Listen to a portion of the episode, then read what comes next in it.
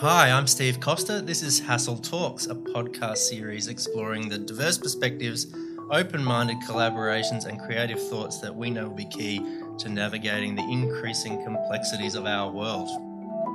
We've been thinking about the future a lot at Hassell because, with things changing the way they are so much, even before COVID 19 arrived, we've been putting a lot of thought into what kind of design firm might be needed for the future and how that might be different from design firms that have been needed in the past.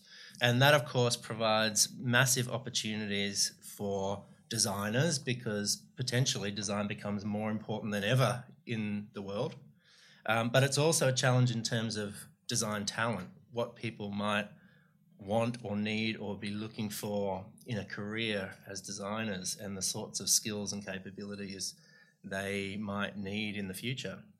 So I'm super happy to be joined today by Jan Owen, who's the co chair and convener of Learning Creates Australia. She's a patron of Good Design Australia.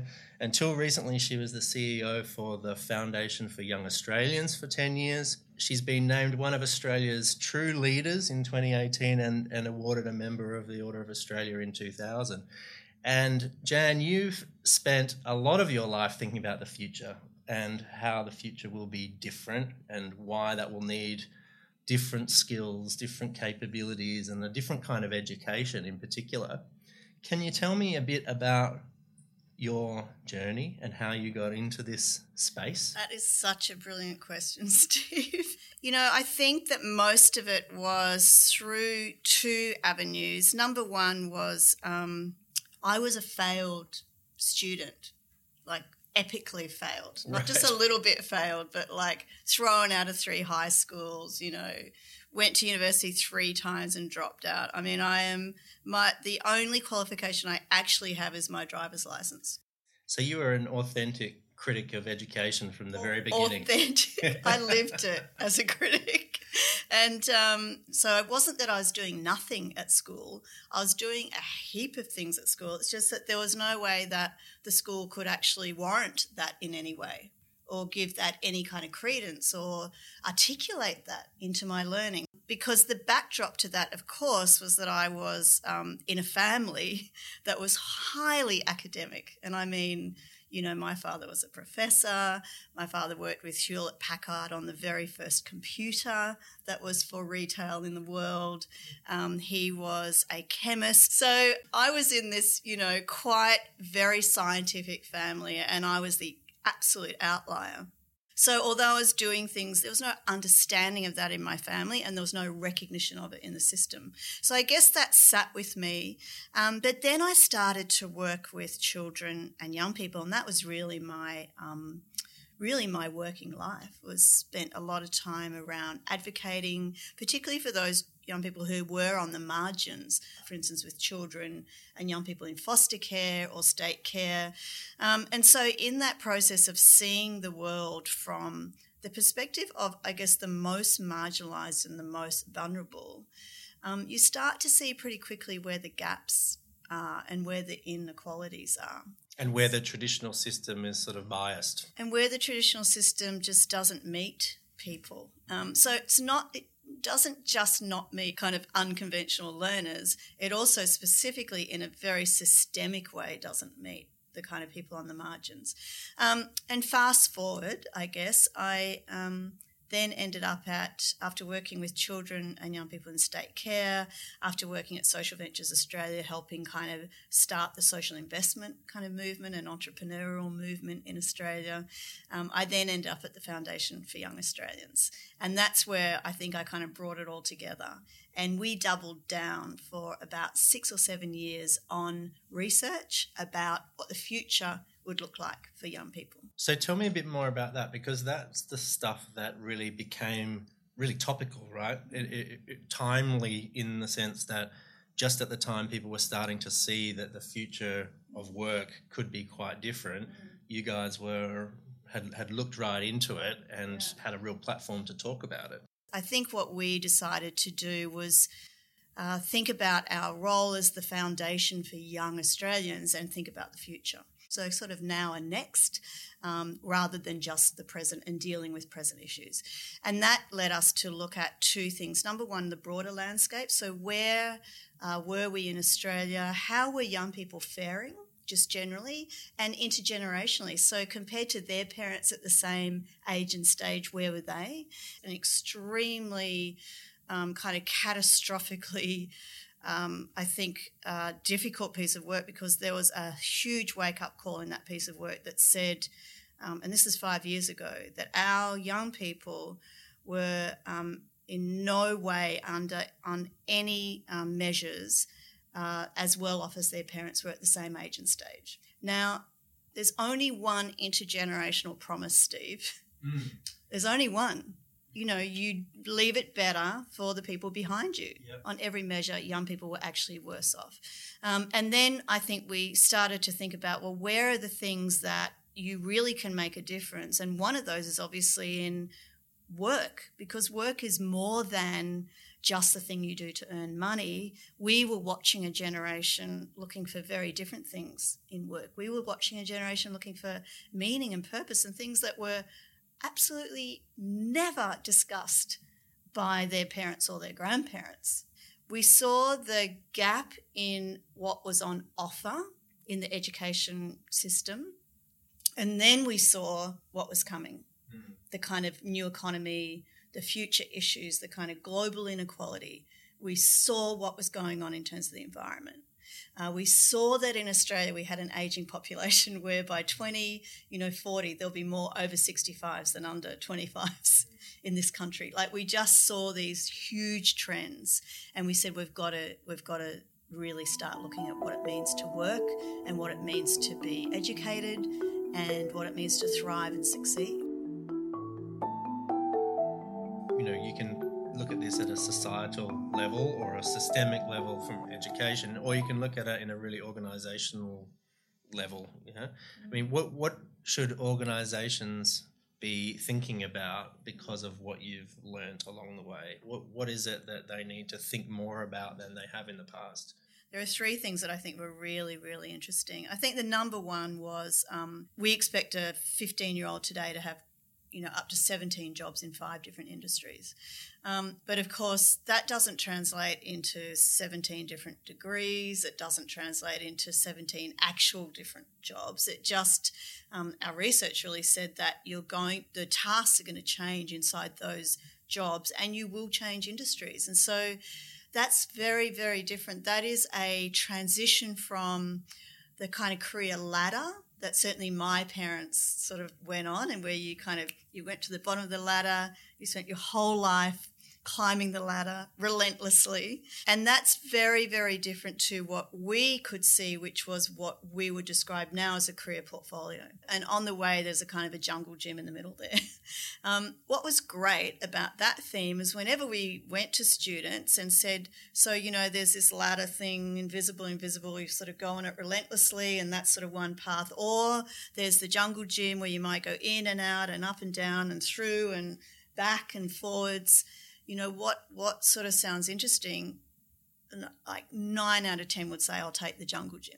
Just that idea of it being more expansive and more interesting i think was good. So that was one big theme. So this transition from career ladder to career uh, portfolio i think is huge. The other distinguishing feature of our research was that we went to the demand side you know straight up at the front end of this. We didn't sort of go and play around in education.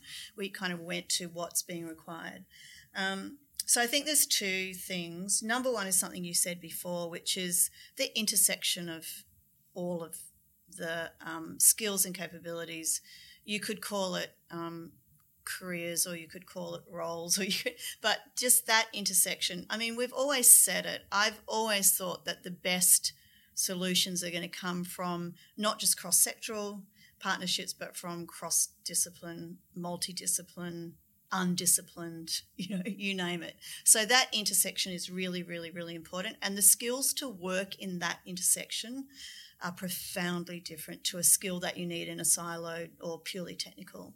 Um, so that's part of the new. And I think that's why those so called soft skills, which are now the hard skills, come into play because it doesn't matter if you are a genius um, you know, mechanical engineer, if you can't work, and this is always the case, by the way, except that there's a lot more people in the room, if you can't work across all the disciplines and effectively, um, it, it doesn't matter how good you are. It genuinely doesn't. You will not get the gig. You you will not be on the next project team, etc., etc. So, um, I think that's a really key part of this story is how have you got the people who are adaptive enough to work in different contexts um, very authentically uh, with a sense of security about what their technical skills are, but a huge sense of open, openness and adaptability about how you're going to do things. Because it seems to me that we know why now, we know what the big issues are,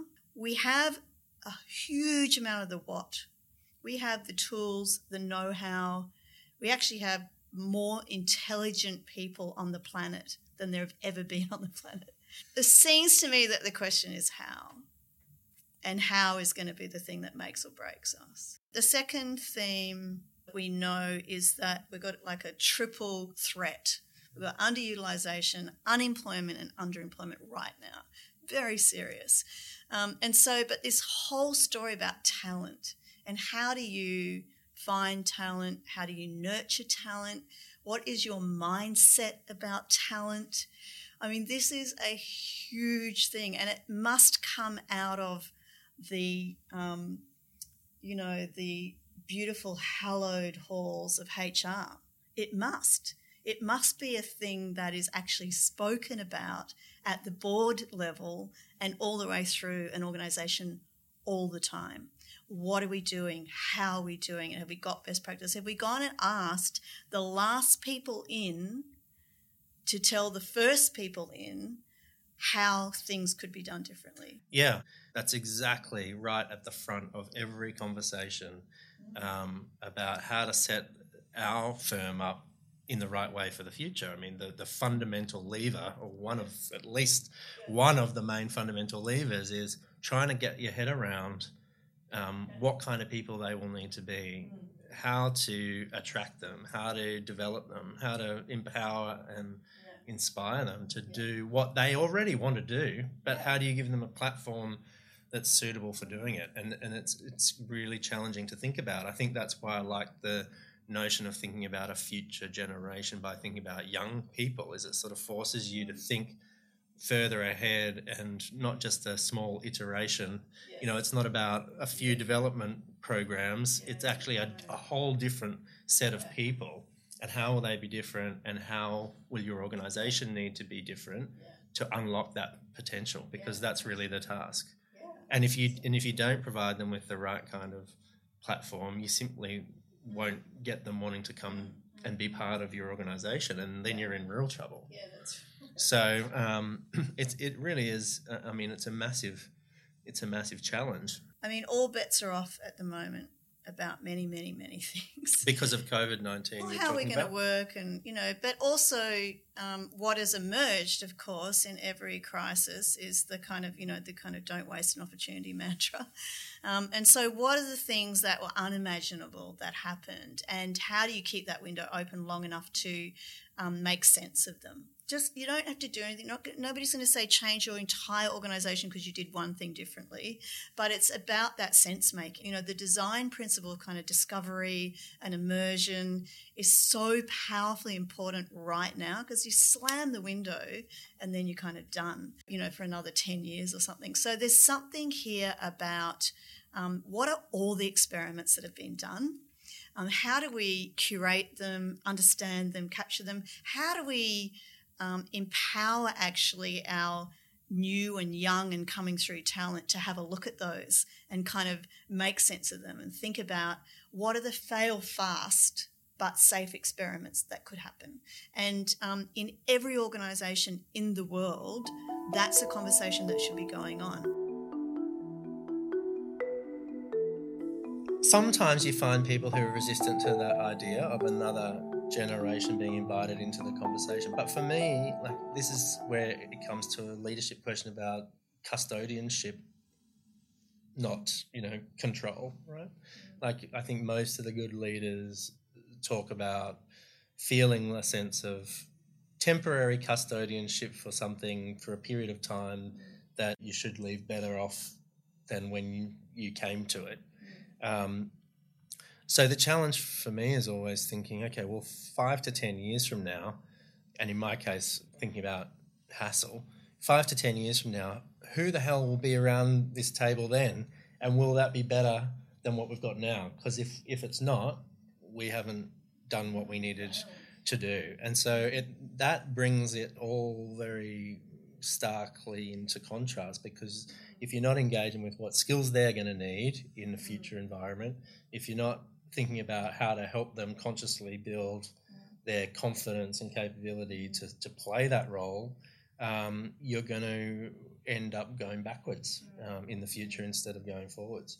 So that usually is enough to make people think, yeah, wow, actually, we, we need to engage with these people straight away, like right now, because every day we don't is another day that we're missing an opportunity for them to grow into that space. I think that's right. And it comes back to that mindset thing that we talked about because you, you do need to help people shift um, through stages. And we are very poor at this kind of transitioning and eldership and um, marking time and places for people except the gold pen.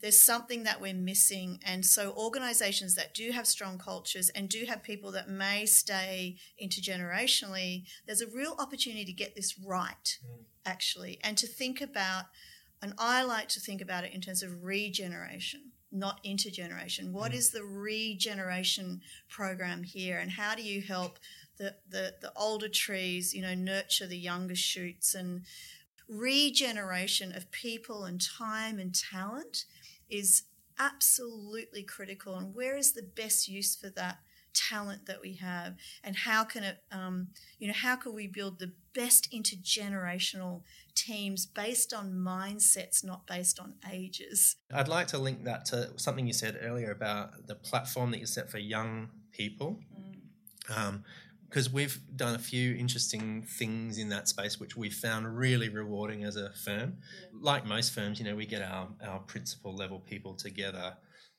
once or twice a year for a sort of principals conference or a partners conference, and that's sort of fairly predictable.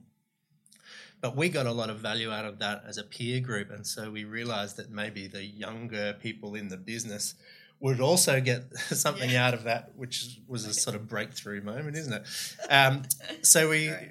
started a program of, of every year um, flying, um, you know, 30 or so of, of the up and coming future leaders of the firm together from all around the world and getting them together. And it's been fascinating to see the energy and thinking um, and perspectives and challenge that has come out of that forum for us as a firm.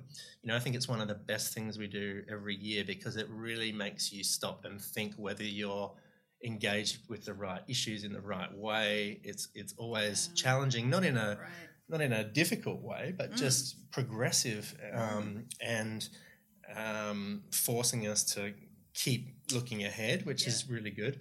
And then recently, we um, at the at the principals conference, the main leadership conference, we gave an open session to some people from the next gen forum and said they could talk about whatever they thought they should talk about.